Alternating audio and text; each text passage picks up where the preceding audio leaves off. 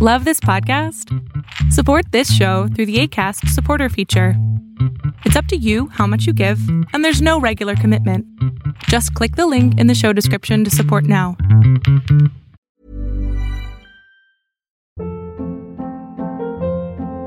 Hold up. What was that? Boring. No flavor. That was as bad as those leftovers you ate all week. Keke Palmer here, and it's time to say hello to something fresh and guilt-free. Hello Fresh. Jazz up dinner with pecan-crusted chicken or garlic butter shrimp scampi. Now that's music to my mouth. Hello Fresh. Let's get this dinner party started. Discover all the delicious possibilities at hellofresh.com.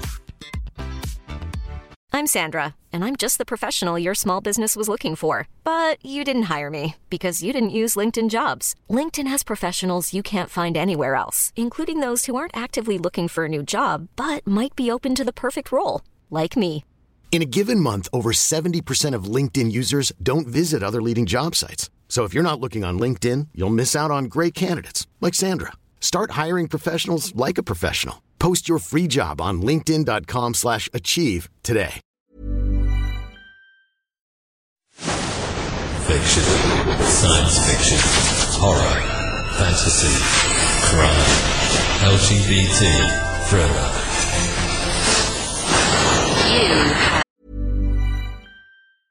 Ryan Reynolds here from Mint Mobile. With the price of just about everything going up during inflation, we thought we'd bring our prices down. So to help us, we brought in a reverse auctioneer, which is apparently a thing. Mint Mobile unlimited premium wireless. Have to get 30, 30, bit to get 30, bit to get 20, 20, 20, bit to get 20, 20, bit to get 15, 15, 15, 15 just 15 bucks a month. So, Give it a try at mintmobile.com slash switch. $45 upfront for three months plus taxes and fees. Promo rate for new customers for limited time. Unlimited more than 40 gigabytes per month. Slows. Full terms at mintmobile.com. When you're ready to pop the question, the last thing you want to do is second guess the ring. At Bluenile.com, you can design a one of a kind ring with the ease and convenience of shopping online. Choose your diamond and setting. When you find the one, you'll get it delivered right to your door. Go to Bluenile.com and use promo code LISTEN to get $50 off your purchase of $500 or more. That's code LISTEN at Bluenile.com for $50 off your purchase. Bluenile.com code LISTEN. Ever catch yourself eating the same flavorless dinner three days in a row? Dreaming of something better? Well, HelloFresh is your guilt-free dream come true, baby. It's me, Keke Palmer. Let's wake up those taste buds with hot, juicy pecan-crusted chicken or garlic butter shrimp scampi. Mm. Hello Fresh. Stop dreaming of all the delicious possibilities and dig in at hellofresh.com. Let's get this dinner party started.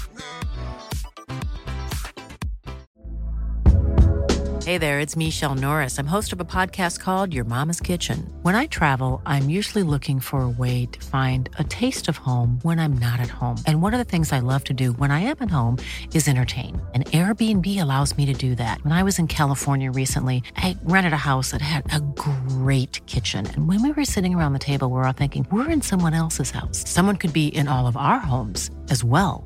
If you have a home, but you're not always at home, you have an Airbnb. Your home might be worth more than you think. Find out how much at airbnb.com/slash host.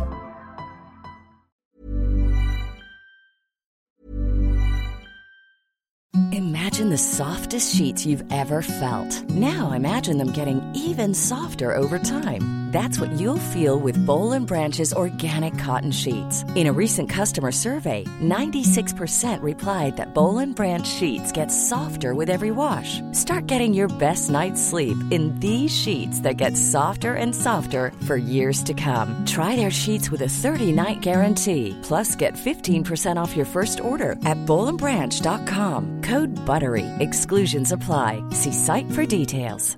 Hi, I'm Daniel, founder of Pretty Litter. Cats and cat owners deserve better than any old fashioned litter. That's why I teamed up with scientists and veterinarians to create Pretty Litter. Its innovative crystal formula has superior odor control and weighs up to 80% less than clay litter.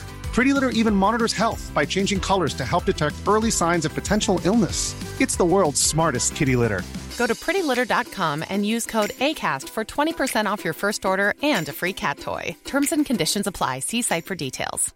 Even when we're on a budget, we still deserve nice things. Quince is a place to scoop up stunning high end goods for 50 to 80% less than similar brands. They have buttery soft cashmere sweaters starting at $50, luxurious Italian leather bags, and so much more. Plus, Quince only works with factories that use safe, ethical, and responsible manufacturing. Get the high-end goods you'll love without the high price tag with Quince. Go to quince.com/style for free shipping and 365-day returns. Now entered the House of Mystery with your hosts, Eric Shapiro, David North Martino, John Copenhaver, and Al Warren 106.5 FM Los Angeles 102.3 FM Riverside. and 105.0 AM Palm Springs. Welcome back into the House of Mystery. I'm Al Warren. Mr. John Copenhaver's there. How are you doing, John? I'm doing well. How are you doing, Al? I'm delicious. Oh, great. That's a very good thing to be right before Thanksgiving. Yeah, delicious. Spread on bread. No, actually, you know, um, I'm not doing Thanksgiving. Oh, no. No, I'm up in the Kanak- Kanakistan. Oh, yeah, that's right. That's right. Yeah. Right. So I've got a turkey, but I'm not going to do it. I'm I'm just too tired. Yeah, it's kind of an ordeal. We do it. Well, I mean, if I'm being honest, my husband really does it, and I just eat clean up. Which means you throw away the paper plates. uh, well, sometimes, yes. Truth comes out. And of course, you can't wear white because it's after Labor Day. In- indeed. I was, I, I just, I, I was just told that the other day, and I, I didn't realize that was still a thing, and people still said it. Yeah, you know, I get conscious about wearing white after Labor Day. Like, not a white shirt, but like really, like, you know, white pants, or not that I have a lot of white pants, but, you know, Yeah, I think it's part of the gay gene, right? yeah, we just like, we, we're very much, we're very observant of Labor Day. Yeah, you don't need a calendar. All of a sudden, it's oh, it's Labor Day. Oh, no more white. Start hacking it away without even thinking. I know it happens all the time. Well, anyway, speak, speaking of uh, white and Labor Day, we're gonna go. We're gonna go on to a writer. We've got a writer, another friend of yours, I guess. Now this one, uh, and the book here we're we're gonna focus on is called The Quarry Girls, and it's a thriller. So hold on to your seat. This is a this is a thriller. And the author is here, Jess Lourey. Thank you for being here. Thank you for having me. So if you are delicious, I am spicy. And we know John's sweet. Yeah, Oh. ex- yeah. See, so it's- sweet. Yeah, this, it sounds like sweet and sour pork. anyway, that's I'm going to get in trouble for that, but that's okay. Jess, it's uh, really good to meet you. So, um, you've been writing for quite a while, or is this or is this fairly new for you? My first book came out in 2006, and The Quarry Girls is, I think, my 23rd. So I have been doing it for a while, but I've just been doing it full time for a little over a year. Wow, that's quite a quite a 26 in. Uh, well, it's been a few years, I guess. Hey, that's still Right, we're not going to No, to I just that took one, but it's today. been a few Yeah. years. Still, yeah. like, that's impressive. I'm, I'm such a slow writer. I just, yeah, I, I couldn't imagine it. You know, I think uh, I think slow is better in most things. For me, I think it's a little bit of uh, uh, a little bit of a I don't want to say addiction because that's too strong of a word, but I get so much of my mental health from writing that I just sort of I just slam it. I'm much the same. I'm I'm on do, writing book 29 and 30 right now. Congratulations. Well, I, I don't I don't think of it that way. I just think it's work to me. Yeah. but it's yeah. it's like you. I need to do it. Mhm. If yeah, I'm right. not I doing mean, it, it's well, I bet crazy. I bet John, is it the same for you? I mean, so you're a slow writer, but do you also feel um, like you're missing something when you're not writing? Oh, absolutely. Yeah. I mean, I, I, I go a little nuts. I get grumpy Yeah. and unpleasant to be around. Um, you know, I just, I, I don't, yeah. I mean, it, it's funny you were saying that it's a big part of your mental health. And I feel like, uh, yes. And it's actually a big reason for my mental health to not be so good at times. But It's I, true. but you know, I think it's mainly the the flip side of it. It's the the external part of the book world, not the actual sitting down to write it. I think that is for me therapeutic in, in ways that. Mm. Yeah, I agree. Yeah, I'm not sure. I, the the um, publishing part of the book is uh, of a book is never the the best part for me. If I can avoid it as much as possible, I I do. You know, like the editing process we have to go through and all that. But uh, it's not my favorite. Mm-hmm. Yeah, that yeah, that makes sense. And I and even though I love writing, I also hate writing. It just it's like pushing water uphill. But when I'm done with it, it's the every day, it's the best feeling.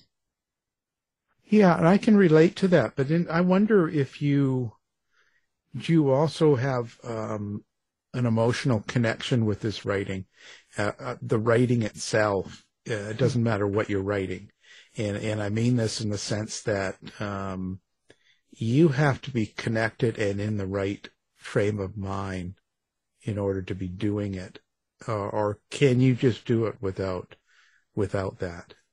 I can't, and in fact, I have, I have a TEDx talk about uh, about how I write, and I take I take a bit of trauma or or some area that I'm trying to evolve in, and I put it into the main character of every book I write, and so it becomes a very uh, personal journey, which makes it I think more rewarding, but also just really hard. And then especially when, and it's true, I think, of any book, but when you put yourself consciously into the characters, when you put it out into the world and anybody with a Kindle can download it and tell you what they, tell you what they think of it, it becomes, it becomes a fun game.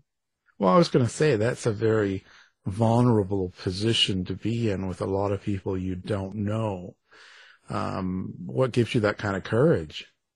You know, I don't know that it's courage. I think it's really a, as a result of growing up in a very stifling, very unsafe Midwestern home and community where people just didn't talk about stuff. And so I have all of this pent up um, need to tell stories. And I'm not a very good oral storyteller at all. I think that's a gift. I love people who can tell a story well in person. But if you give me time alone in front of a computer and I can craft the words how I want them, how I want them to show up, it becomes, it becomes something really important to me, even if I don't get it right. And I don't very often get it perfect, but it becomes a way uh, to connect with people, honestly. Well, the connection's probably be more important than getting it perfect. Yeah, right. And, and even what would that mean? What does that mean to get it perfect with writing when you're when you've got 80 to 90,000 words? I don't even know what that would look like. Yeah, I mean, I actually I have this conversation with myself a lot. I have no idea why I think I'm trying to achieve like some uh, goal in my mind with I mean, I'm talking about sentence level stuff. I'm like, stop, mm-hmm. stop, John, just write. yeah. And um and it is, I think it's a problem, but it's not a problem that I'm necessarily solved for myself. If that makes yeah. sense. Maybe that comes in time. I think that um, when I first started writing and getting published, that was very important to me. I wanted everything to be as good as possible, and that's why I went through publishers too. Um, I want it to be beaten by editors and and railed. oh, that's a sorry. I'm talking about a different story. No, I want it to get. I I really want it to go through the.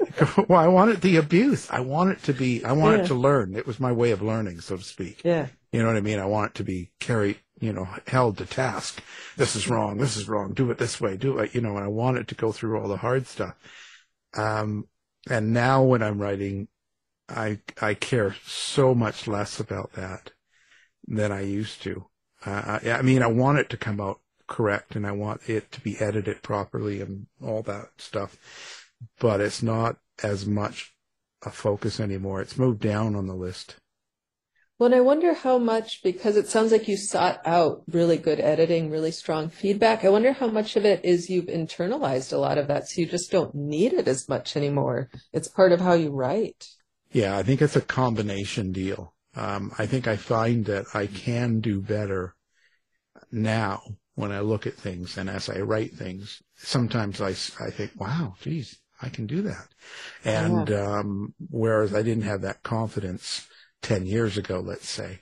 Um, yeah, and I did actually, I found an excellent editor that worked for two different publishers and I use her all the time, no matter what publisher I'm sending it to, no matter who gets it.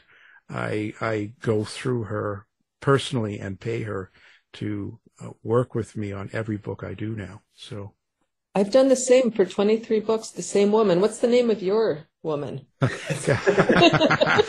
we've been had. Same person.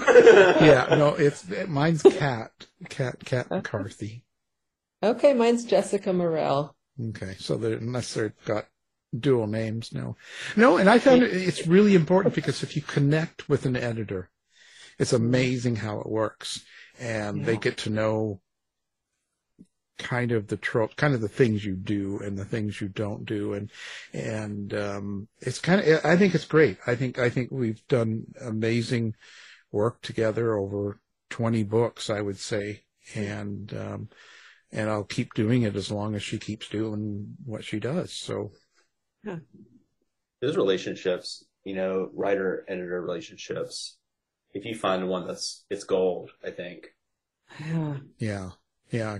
Because I've been through some of the bigger publishers I worked for. Were uh, I didn't have the best relationship with some of the editors. Um, I think coming from um, being on the spectrum and working through all of my own issues, sometimes editors don't have the patience, especially uh, when I was doing the Killing Game, and that book did really well, but they they were really um, they weren't the most pleasant editors to work with. So Mm. that was that was a rough that was the roughest goal, the roughest thing I've ever had had gone through. And it's one of the most popular books I've ever done. So So did you just have to stand your ground, or was it more about finding compromise with with that book? I tried standing my ground, but I was too new. I think that was only Yeah. that was only my second or third book published, and I didn't feel confident. And um, the other thing is, um, I didn't feel right. Mm. I think that was a lot of it too, because you don't like when when you've got professional editors telling you one thing, it's hard to to you know say that oh you're wrong, I'm right. Mhm. I don't know. I guess you can say it, say it, but it's hard to believe it. Let's just say it was for me. Believe they'll listen to you, right? You know, I mean, even if you speak up, you know, who's gonna who's gonna win the battle? Yeah. Mm-hmm. Well, I, I spoke up a lot and I did cause quite a few waves in that publishing house. And I don't think, I don't think they'll ever work with me again. but, uh, it was a successful book and, and things went, turned out all really, really well at the end, but it was one of the hardest processes I've, I've ever been through. Um, I think that, I think that the thing is they didn't realize they, they really, they really hurt my feelings um, not so much from correcting me, but from the way that they were doing it.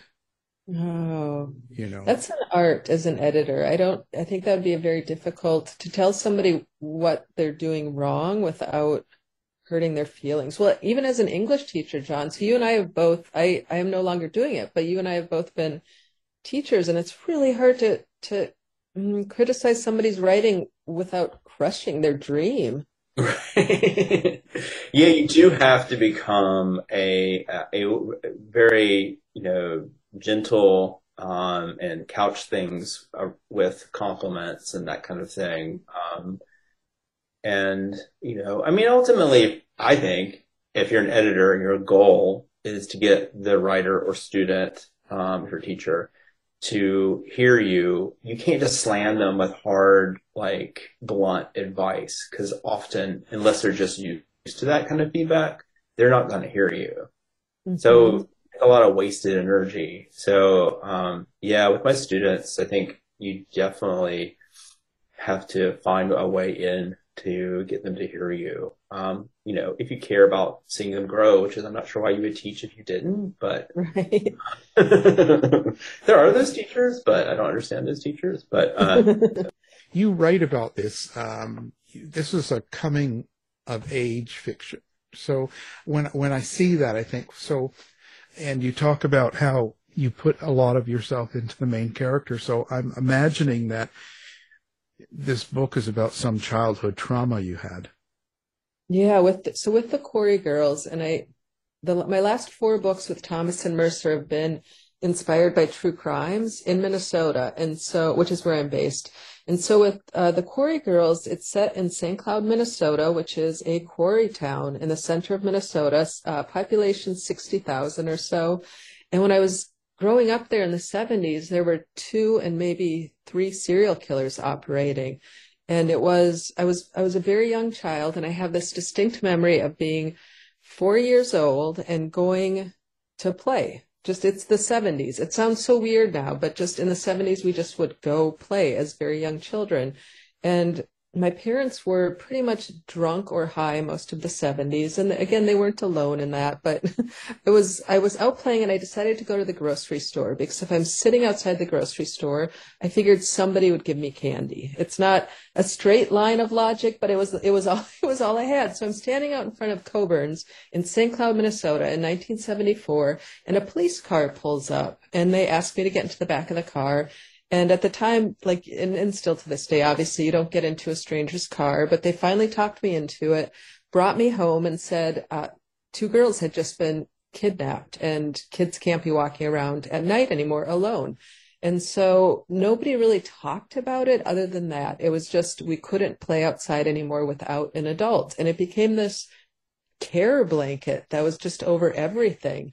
And so my book, The Quarry Girls, is about it's fictionalized, but it's about those two, maybe three serial killers in the 70s and what it was like to grow up with them hunting around you in the neighborhood I lived in, which was set over tunnels. So it was an old, uh, it was an old abandoned car factory set over tunnels. And so it became this very metaphorical, but also terrifying childhood location. And that's, that's what I wrote about for the Quarry Girls.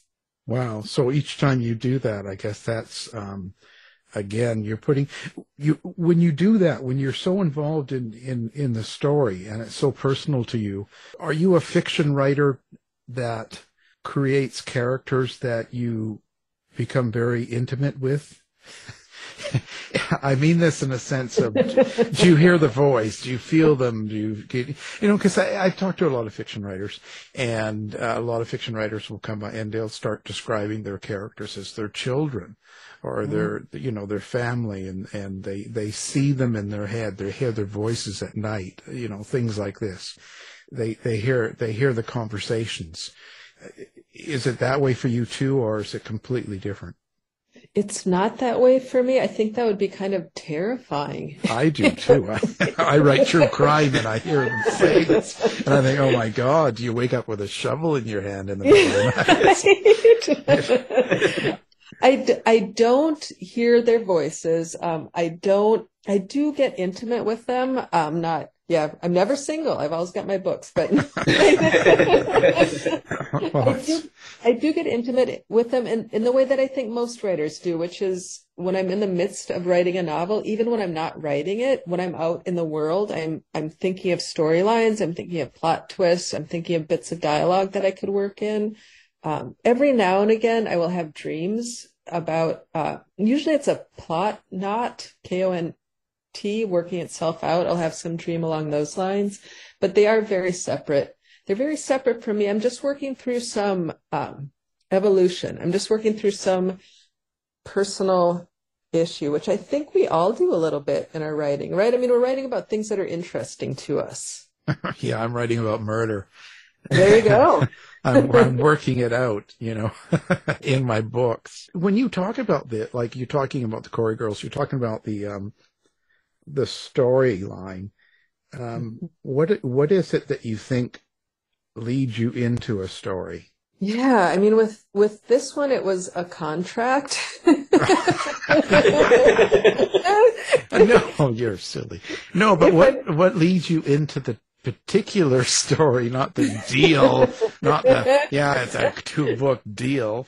I'm, right. ta- I'm talking like as in why the Quarry Girls? Why not? There's a lot of bad things that happen in Minnesota, um, yeah. and and especially um, through the years. And I'm sure that there's a lot of stories you heard over the years, and have come across that you could write about or center Mm-hmm. your story on. Is there something particular about certain stories that um, clicks with you? With the Quarry Girls, it was my publisher wanted another true crime inspired uh, novel, and so I knew I knew I would be looking for that. And then I like to have a personal connection to it, so I was searching in my past. So Unspeakable Things, which was my breakout book uh, four books ago, was set in my hometown where we moved after St. Cloud of Paynesville, Minnesota, and and the name is too on the nose. It Paynesville. It was just, it was just a really terrifying place to grow up. And when I was researching Unspeakable Things, which was about uh, a period in the 80s when seven seven young boys were were abused and returned, and then the eighth one was abused and never returned, and it was in my hometown. When I was writing about that, I stumbled across a podcast called In the Dark. Have you listened to Oh it? Oh yeah, absolutely. Oh. It's great.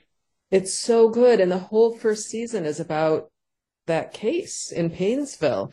And so I'd already written half the book when I found the podcast and I listened to it and it just talked about it, it, talked about everything. It was so well researched, but maybe the eighth or ninth episode talked about this raft of crimes in the 70s, 80s, and 90s that the Stearns County Police either messed up on or just sort of looked away from. And one of them was the 1974 case of the Reker sisters in St. Cloud who were abducted on Labor Day, speaking of wearing white, and they they were they disappeared for a month. And for the first couple weeks the police said they probably ran away. It was two young girls and they just said they probably ran away. And the mother and father plastered the town with uh, with flyers. They tried to get everybody involved and unfortunately the girls were found a month later in the excuse me in the quarries and so I knew that was a story I wanted to revisit uh, because I was just so connected to it, it, obviously in a very in a very peripheral way, but so connected to my childhood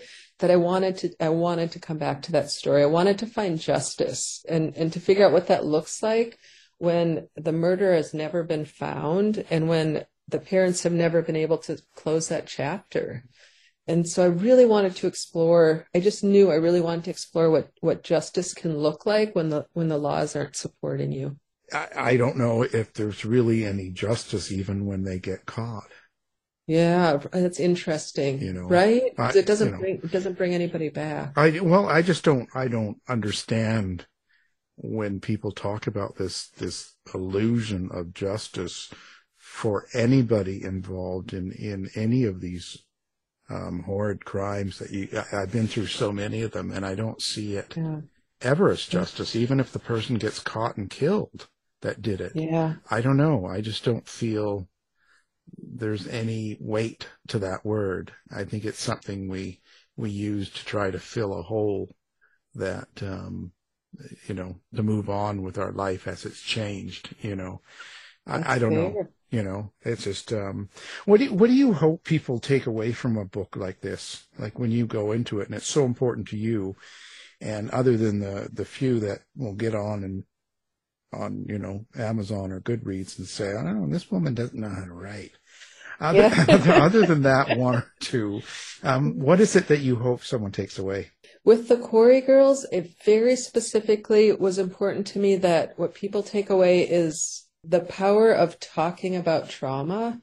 And so if we don't keep the secret, if we don't carry the water for the system or the people who are hurting others, you can, I agree with you, uh, what you said about justice, but you can find some strength, or you can at least make sure that the next generation or the people one one out from your circle aren't hurt as bad. And so I really wanted people to take away the idea that that we need to tell these stories. We need to talk about it. We need to not take other people's behavior as our shame.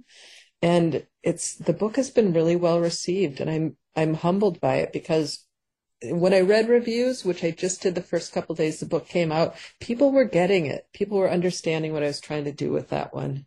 So in a way, justice is about how we carry on. how we make right how you build back a life or how you how you break down oppressive systems i think there's something there i i think we're teasing at it i don't know exactly what it is I, it's something i continue to look for Let me know when you find it. I will. email- I'll email you. yeah. Send me an email. I will. Snapchat me when you figure it out. yeah, yeah, yeah. Do a big Snapchat. Yeah. come Yeah. on. Yeah. Mm. yeah, well, I, I mean, it's. I think, and I hear more of this language around, and I, I, I like it because I think, um, I think there's a lot of truth to this idea of, you know, maybe there's not something you can do about a particular circumstance, but you can start looking at the system. hmm This- The system transcends individuals and individual circumstances. Um, but if you're not really knocking that down or changing it in any way, then you end up perhaps with the same problems over and over again. Um, Right. yeah. So, I mean, maybe there's, that's what justice is. I, I don't know. But, um, I mean, I think a lot of people, the word justice itself means a lot of different things to a lot of different people. You know, it's, it, sometimes there's a semantics problem. hmm And, uh, but, uh, I think, you know, in, in the broader. Well, I think it's an all-in-one answer. I think it's a word people use as in justice. It, it, it, it represents the punishment, you know, the person getting caught, the, the uh, re- resolution for the victims and their families and stuff like it's this all-in-one, just add water and it's done type thing. Right. It's just, it's just not that simple. It just, it just isn't. That's all. Yeah. I agree. But what do I know? You know. so with this book, so what what does one of these books do for you? Like, so you you because you put so much into it, and it's so important, and it Yeah. comes out, and and now you've got you know you you read some reviews, and you're happy they're getting it. You know, people are getting what you're trying to trying to put down. You know, and and uh, so what does this do for you? Do you think? I think, well, I mean, there's the obvious answer of, of it pays my bills, right? Oh, right, that contract thing. yeah, right. I mean, I am, I am both a practical and a creative. The, the, the bigger answer, and I think what you're asking about is for me, it creates coherence. And I think when we tell our stories, even if they're fiction, or maybe especially if they're fiction, we take these sort of disparate pieces and we make a coherent narrative. I think, do you, did the two of you ever play Tetris? Yes. Yeah. Right. And so it's like that where all these disjointed pieces drop down, but if you create coherence, that layer disappears and you're lighter, you're freer. And putting it out in the world, I get, I get coherence and I get to not have to carry around things that I uh, am so used to carrying around that I didn't even notice until they were gone. So you can let go of it. Exactly. It's like embodying emotion or embodying trauma. So you don't just have to live inside. You can live, you know, It's exactly it. Yeah, that's exactly it. And I think it's, I think it's resonating with people. I think that's what good books do is they, uh, they, I, I know the books that I love, I connect with them and they resonate with me. And then I get to, even if I haven't written it, I get to see that I'm not alone and release a little bit of something. So basically, it's um, moving on after you're after you've murdered these people. You can it's your way of working through it and then moving on. You can let go of it now. Yeah, yes. And also feel like I um am more connected because I think that's I think that's what we all want to be more connected to something to each other but also to something uh bigger than us. So do you think there's um so that's you know we've been talking kind of on the thematic level, but do you think that there's something to actually fitting a novel together? Like you're talking about disparate pieces falling down, you- know, but also just the actual act of figuring out a plot and figuring out like how to balance character development, all that. Do you think that's part of the process? I do. I think it's um it's this delicious puzzle which is completely engrossing and once you finally get once you finally get all those pieces in place, it's a really good it's a really good job if you can get it, right?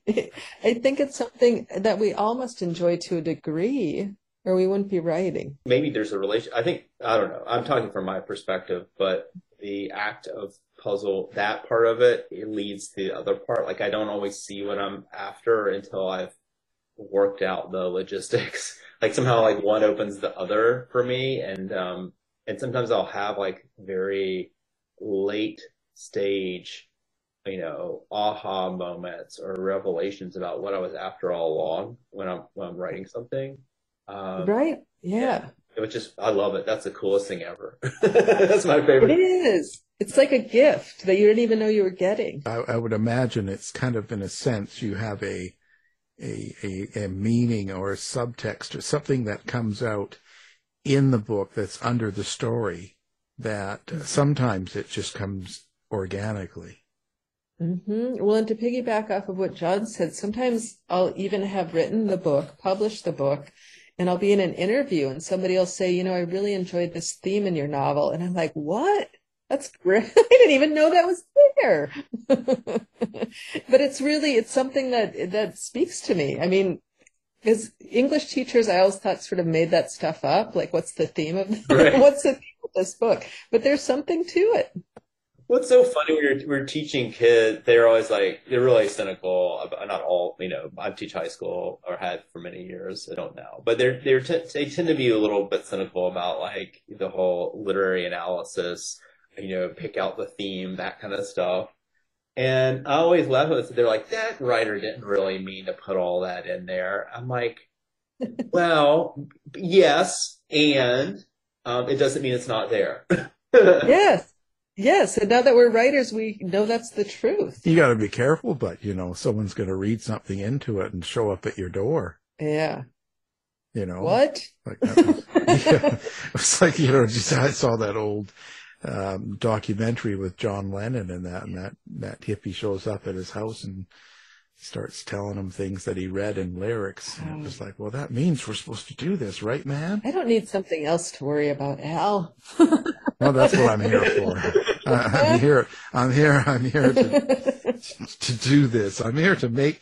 See, I'm here to get you onto the next level, the next Fear. The next contract of fear. Saw 58. Yeah. At the end of the day, what do you think a good book is for you? Yeah. At the that I've written or that I've read or both. Does it not matter? It could be. It could be either. Like, is there, is there a certain thing that that you consider to be a good book it, without even titles? It's just like you've read it and you go, "Man, that is really good," or you've written it and you go, "This is good. I love it." Yeah. You know, like w- what is it? Is it, is it the grammar? The, the the the the theme, the line sentencing, like what what exactly about it makes it happen? You know, for me, it's a feeling, which by definition is just so vague, but it's one of those books where when you're not, after you start it, when you're not reading it, you're thinking about it and uh, like, like it's a lover and you can't wait to get back to it, coupled with just really amazing sentences that, that don't snag you in that they're, they stand out from everything, but they're just so beautiful that you go back and reread them over and over again. It's like a lullaby.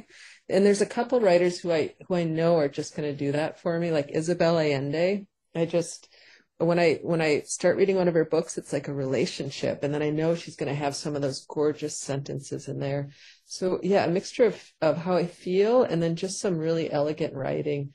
It's not. It's funny because you know we're crime writers, and and crime writers are very crime is very plot heavy, but that's not for me. That's not what sticks with me with the book. Yeah, I would say I would say the same thing. I mean, I, I think that other people would focus on plot, but I, I would have a similar. I think it's a, a voice. Mm-hmm. Yeah. Geez, gee, for me, it's a, the best amount of money I've made. That's the best book. That makes a book good. Yeah. Wow. There you go. See, you know, come on. It's all about. So where did where did writing come from for you? Like was it was it something you started doing when you were really young and you've always been doing it or did it just all of a sudden appear one day? It was, you know, I I come from a creative family, and so it's uh, my dad's a potter. Uh, my mother's an English teacher who also was a uh, sews, was a seamstress. My sister is a chiropractor, but was also a phenomenal painter. And if you just go back generations, my family's very creative. Creativity is is valued, and so I didn't know what my place was, but I loved reading, and so I snuck into writing. I got good grades in high school in English, and I thought I can do this. And so my very first master's thesis was a novel, and it was, I thought it was amazing. I wrote it, I, I finished it in 96. I thought it was incredible. um, I put it out on submission and I got 25 rejections. And I was like, I'm taking my soccer ball and going home. I'm, I'm never going to write again. And it's funny because a master's thesis lives in the library, right? It's every, all of our theses are in the libraries where we graduated. And after my first book was published, I went back there to read it. And it is so bad. It is, oh my God, it's embarrassing. It's things like my dialogue tags were things like, she rubbed her chocolate brown eye her, her, chocolate brown eyes thinking, why doesn't my father love me? It was just so bad. It was so bad that I stole it, that I stole it out of the library. But I was also teaching uh, English at a nearby college, and so I was overcome by guilt and I returned it. But I, for 48 hours, I had stolen that awful, awful thesis.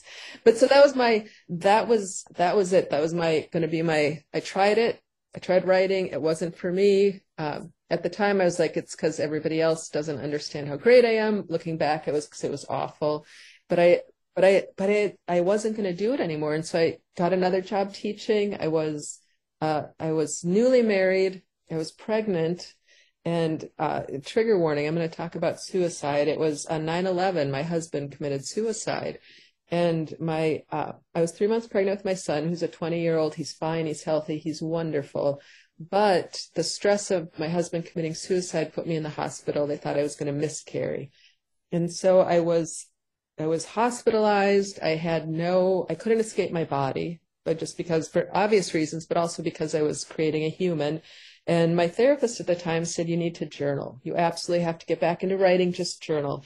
And I don't believe in journaling. I tell my I tell my students to do it. I tell my workshop participants to do it, but it seems very self-indulgent to just write words that you're going to put in a book and tuck away. So I decided to start writing a book again. And so my master's thesis was, I'd call it mainstream fiction, women's fiction. I started to write a mystery after my husband committed suicide. And I, at, looking back, it makes so much sense. But at the time I thought, this is all I can focus on right now. I need to something with a plot that I know it's tied up at the end. I know we have answers at the end. I know there's to use this word again. I know there's some form of justice in here.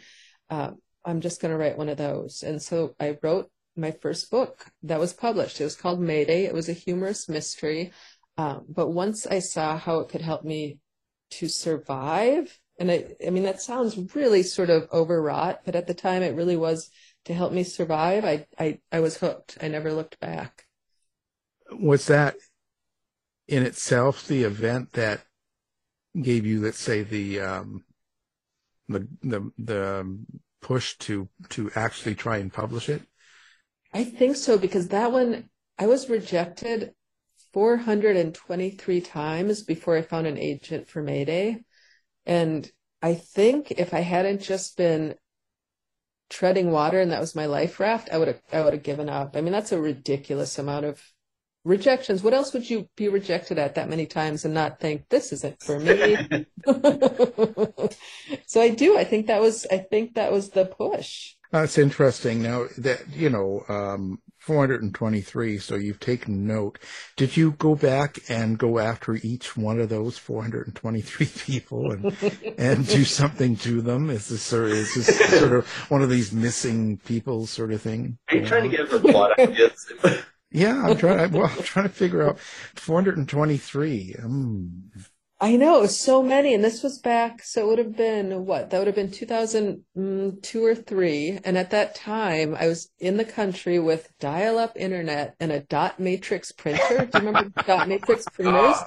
Ah, so I, so I'm at home printing out these query letters on my, because I don't have internet that can send email. It's just not powerful enough. So I'm dot matrix printing 423 query letters, and I just sent out 50 at a time with the mindset that, well, if I get one rejection, that's 49 others who might pick it up. And after, you know, 40 rejections, I'd send out another 50. And so I think a lot of them, it, Mayday, my first published book, it has good bones, but it's not, it's not a great book, right? I mean, it's better than my master's thesis, but it's, I can see why they rejected it. I hold no ill will toward anybody who said no to that one. And I'm grateful it got published because it got my foot in the door. It gave me positive reinforcement, which I needed to keep going. Yeah. Yeah, that's important. Um, so I, I, I guess you're probably like every other author as you write more. If you go back to earlier work, you realize or you look at it and you probably would prefer to change some of it now. Yeah. Yeah, I actually got the rights back to my uh, first 12 books because they just, I mean, the first one came out in 2006. They were out of print. And I thought, I'm going to just use everything I've learned since, edit these and indie publish them. And I started reading it and I couldn't even, I couldn't even bear to read it. I just, I just, I just slapped on new covers and stuck it back on. I just held my nose and here you go. World. Take this. Yeah. There's some justice for you. I can see it now. My God. Do you have, have a moment when you felt like, you know, um, I don't know, where you became more aware of what you needed to do to become a better writer? Like, I think, I think it's a truth that we're always trying to do that, but I was just wondering, because it feels like for you, there was a, there was sort of a moment, or was it more of an evolution? Or was there a book you read or a writer you read that changed you like that? Yeah, you know, I agree with you that it's it's an ongoing evolution that as writers we're always hopefully trying to improve. And in, and in fact, I think that's one of the draws of writing is that I don't think any of us ever thinks we're good or that we've learned enough. But there was with unspeakable things, it um it was it it should never by any rights have sold to anybody. It's about a 12-year-old girl in an abusive home in a town where boys are getting abducted and abused in a flyover state, right? It never should have um, been picked up, but Jessica Tribble at Thomas and Mercer picked it up, and it's in three years sold over three hundred thousand copies, and it it made me, it it was, it. I don't think that I think I'm a good writer, but I thought I might have stories that people want to hear, and so when Unspeakable Things sold so well, that was the moment where instead of trying to please everybody else with my writing, I would focus some of that toward figuring out what it was that I wanted to say. It's so good. It's such a good book. I, I'm Thank surprised you. you. felt that way about it. But yeah, I mean, but sometimes the things that are um, the most kind of personal, you do feel a little more like they're not going to get accepted. Does that make any sense? yeah, no, absolutely, right? Because it's so close to the vest. It's just something that um, that we don't want to share with the world. And to be fair, it was turned down by every single other editor who looked at it. wow. See. Yeah. Well, I think I think that the thing is what we have a difficult time with writers today is because of the internet and because of Amazon and because of the easy access and thousands of books, um, we judge our own writing on what's popular, what's selling, and and things like that about how many likes we get, how many star rating we have, how many ratings we do get, and things and sales. I, I, I, I, which is probably the wrong thing to do. We have to separate ourselves from that. Because it doesn't, yeah, just because it sells really well doesn't mean it's a good book. Just because it doesn't sell well, again, it, it could, it could be a really good book that just didn't make the right, have the right cover and have the right publisher and the right, you know what I'm saying? Yeah. Yes. Or the right marketing. I mean, there, like you say, there's, there's hundreds of thousands of books out there. It's impossible sometimes to be heard in the noise. Yeah, I mean, there's a there is. I think you get you can, sometimes you can even do everything right and still luck, you know, plays a part. And mm-hmm. um, yeah, but but in a lot of cases, I think it's not just it's not even just the product; it's how it's broadcast to the world, and likewise, very bad books can get great marketing. yeah. Um, yeah, we we all know books that are uh, selling like hotcakes and maybe aren't that great, or books that are phenomenal and just aren't getting the attention they need. So what's next? What's going on for Jess now?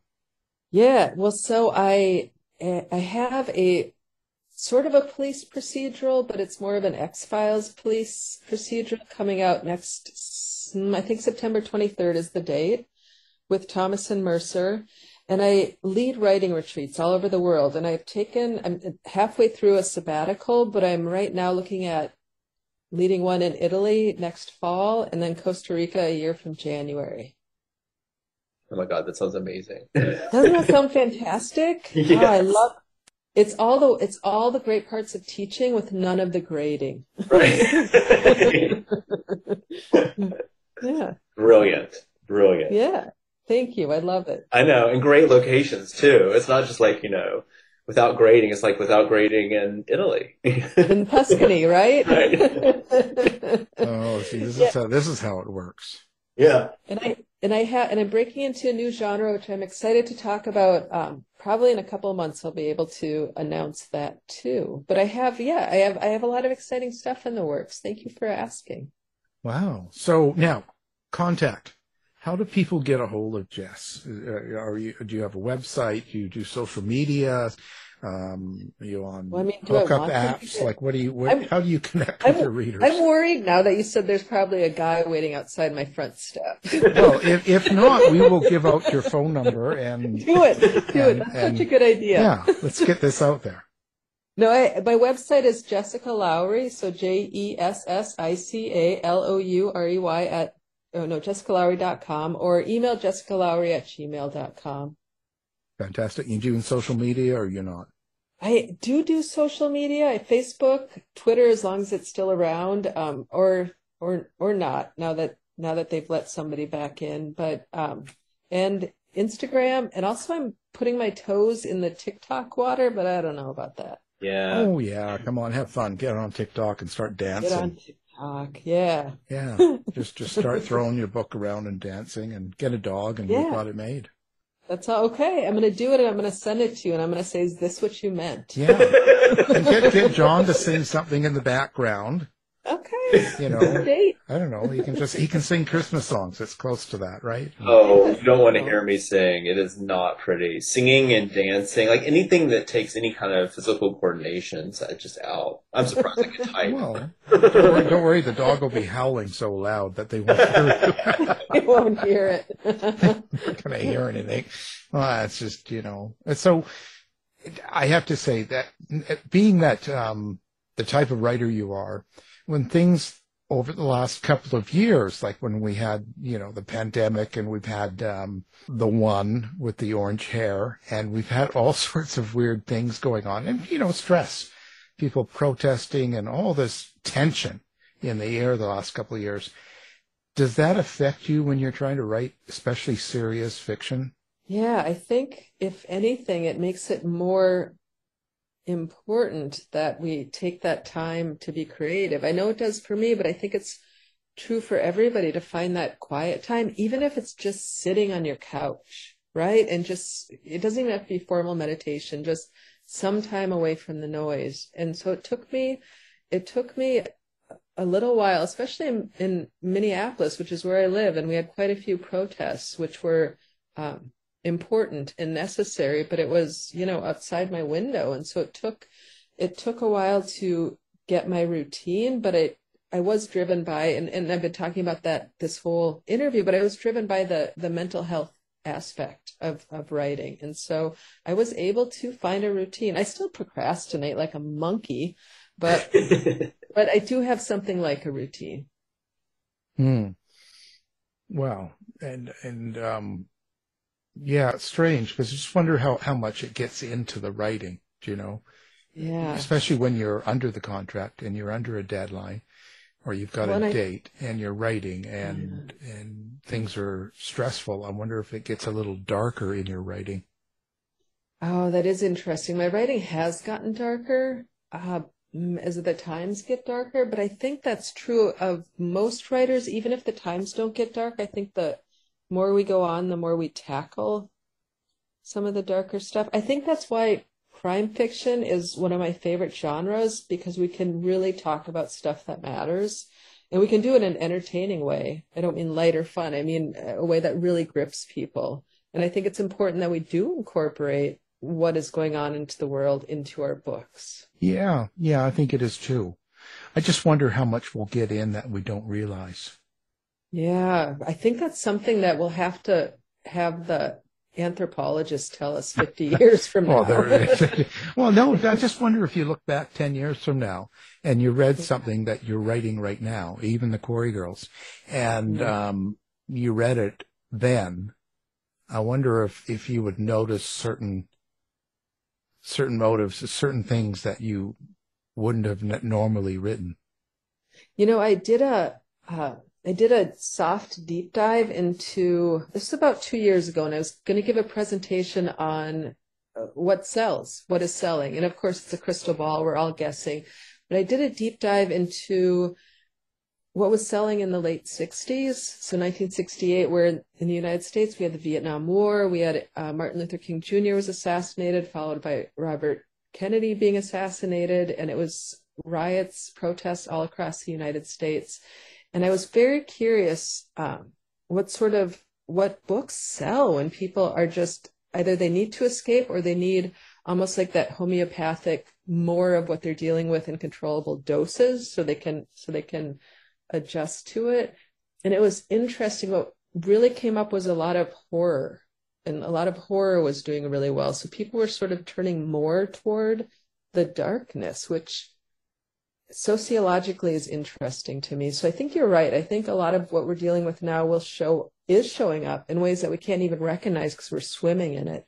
I've been really interested in my students' writing and what they want to write mm. about, and it's Yeah. often, it's like down it's like horror fiction or mm. like sci-fi fantasy. Mm. And A little escapism, right? yeah, I think living, creating worlds that are not no one really none of these none of my students really want to write realism and even when they do it isn't quite realism. It's sort of Mm. heightened in some way. Um Yeah, that makes so much sense to me. Well, yeah, the- I just, I, I, I've, I've written a book with uh, Peter Vronsky, who's a doctor and teaches history in U of T, University of Toronto, and I know that a lot of his theories he talks about serial killers of the 60s and 70s about how they were. He he ties it to the relationship of World War II Mm. and the way the the parents that the fathers that came home and how they treated their their their boys, their sons, how they didn't touch them. Um, there, it just it was just it was really interesting to hear that. So I just wonder if there's a lot of stuff that we do over stressful times like the pandemic and all the other stuff that we don't realize. And as this generation grows up, where will they be? Yeah, I actually quoted that Peter Vronsky, that exactly what you just talked about in the Quarry Girls uh, author's note, 'cause it's just fascinating to me how cultural forces, of course, shape uh, shape the next generation in ways that we do not know until the check comes due. Right. Yeah. Yeah. Yeah. I He's he's been a very good uh, inspiration for me. Good friend over years. Uh. Nice guy. I was really lucky to come across him. Yeah, he helped me write my actually my very first book. It was the second one published, but he helped me write it. So he's a co-writer. So there you go. Nice. Full circle. Small Nice. world. Yeah.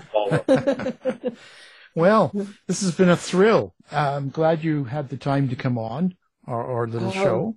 And, It was an honor to be invited. I've absolutely enjoyed this conversation. Thank you. Well, and thank you. You know, now the book people need to pick up because she needs to get paid. Right. Um, the Quarry Girls, and it's a thriller. And Jess Lourey, she's the uh, writer and our guest, and you know, she needs she needs Christmas money. So thank thank you for being on the show. Thanks so much. Thanks for having me. Thanks, Jess. Thanks, John. You've been listening to the House of Mystery radio show. To find out more about our guests, hosts, or shows, go to www.houseofmystery.com. Show is over for now. Was it as good for you as it was for me?